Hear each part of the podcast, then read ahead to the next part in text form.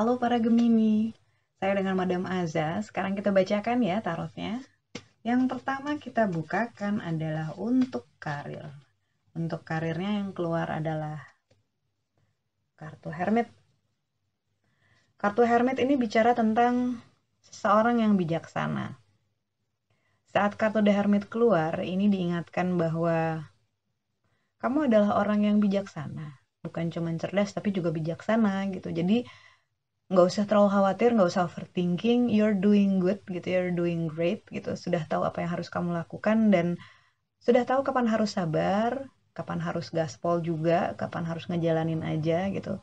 So atau The Hermit bilang bahwa kamu baik-baik saja dan sedang berada di jalur yang tepat, jadi nggak usah terlalu sibuk mempertanyakan dirimu sendiri. Sudah tahu apa yang harus dilakukan dengan baik dan akan menjalaninya dengan baik. Untuk karir bagus ya ini kartunya. Yang kedua untuk Gemini adalah percintaan. Gemini ini kalau urusan percintaan suka pura-pura cuek, padahal sih pengen. Bercanda. Yang diberikan adalah kartu The Wheel of Fortune yang menunjukkan roda kehidupan berputar, roda keberuntungan berputar. Jadi situasinya dalam hal percintaan akan berubah. Mungkin agak tidak nyaman buat kamu, cukup mengagetkan gitu ya. Ibaratnya kayak turbulence kalau misalnya lagi naik pesawat gitu.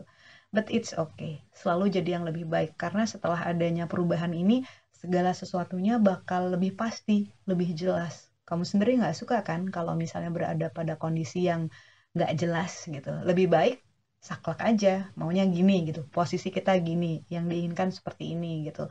Tidak semuanya harus ngikutin kehendak kita tapi yang terjadi itu akan membawa perubahan yang lebih baik dalam hal relasi kamu. Kartu nasihat untuk para Gemini. Judgment. Kartu nasihat ini berlaku bukan hanya untuk percintaan ataupun karir ya, bisa untuk general. Judgment ini menunjukkan segala unsur yang panas, ada matahari, gunung berapi, ular api, dan juga lahar. Ini menunjukkan harus berhati-hati dengan uh, egomu dan juga ego orang-orang di sekitar. Katanya tuh gini, kalau misalnya kamu menempatkan dirimu seperti palu, maka semua hal yang kamu lihat itu akan jadi kayak paku. Bawaannya pengen mukul aja, pengen martil aja gitu ya, pengen diketok.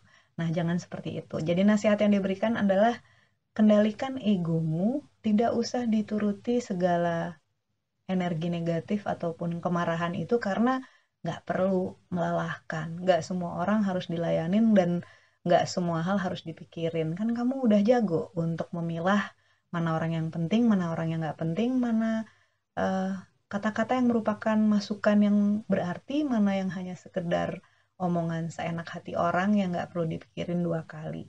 Nasihat yang diberikan untukmu adalah uh, lebih pintar memanage ego mengatur ego karena ada potensi untuk terjadi konflik gitu ya, tapi nggak akan berhasil kalau misalnya kamu fokus dalam mengatur energi ataupun ego kamu.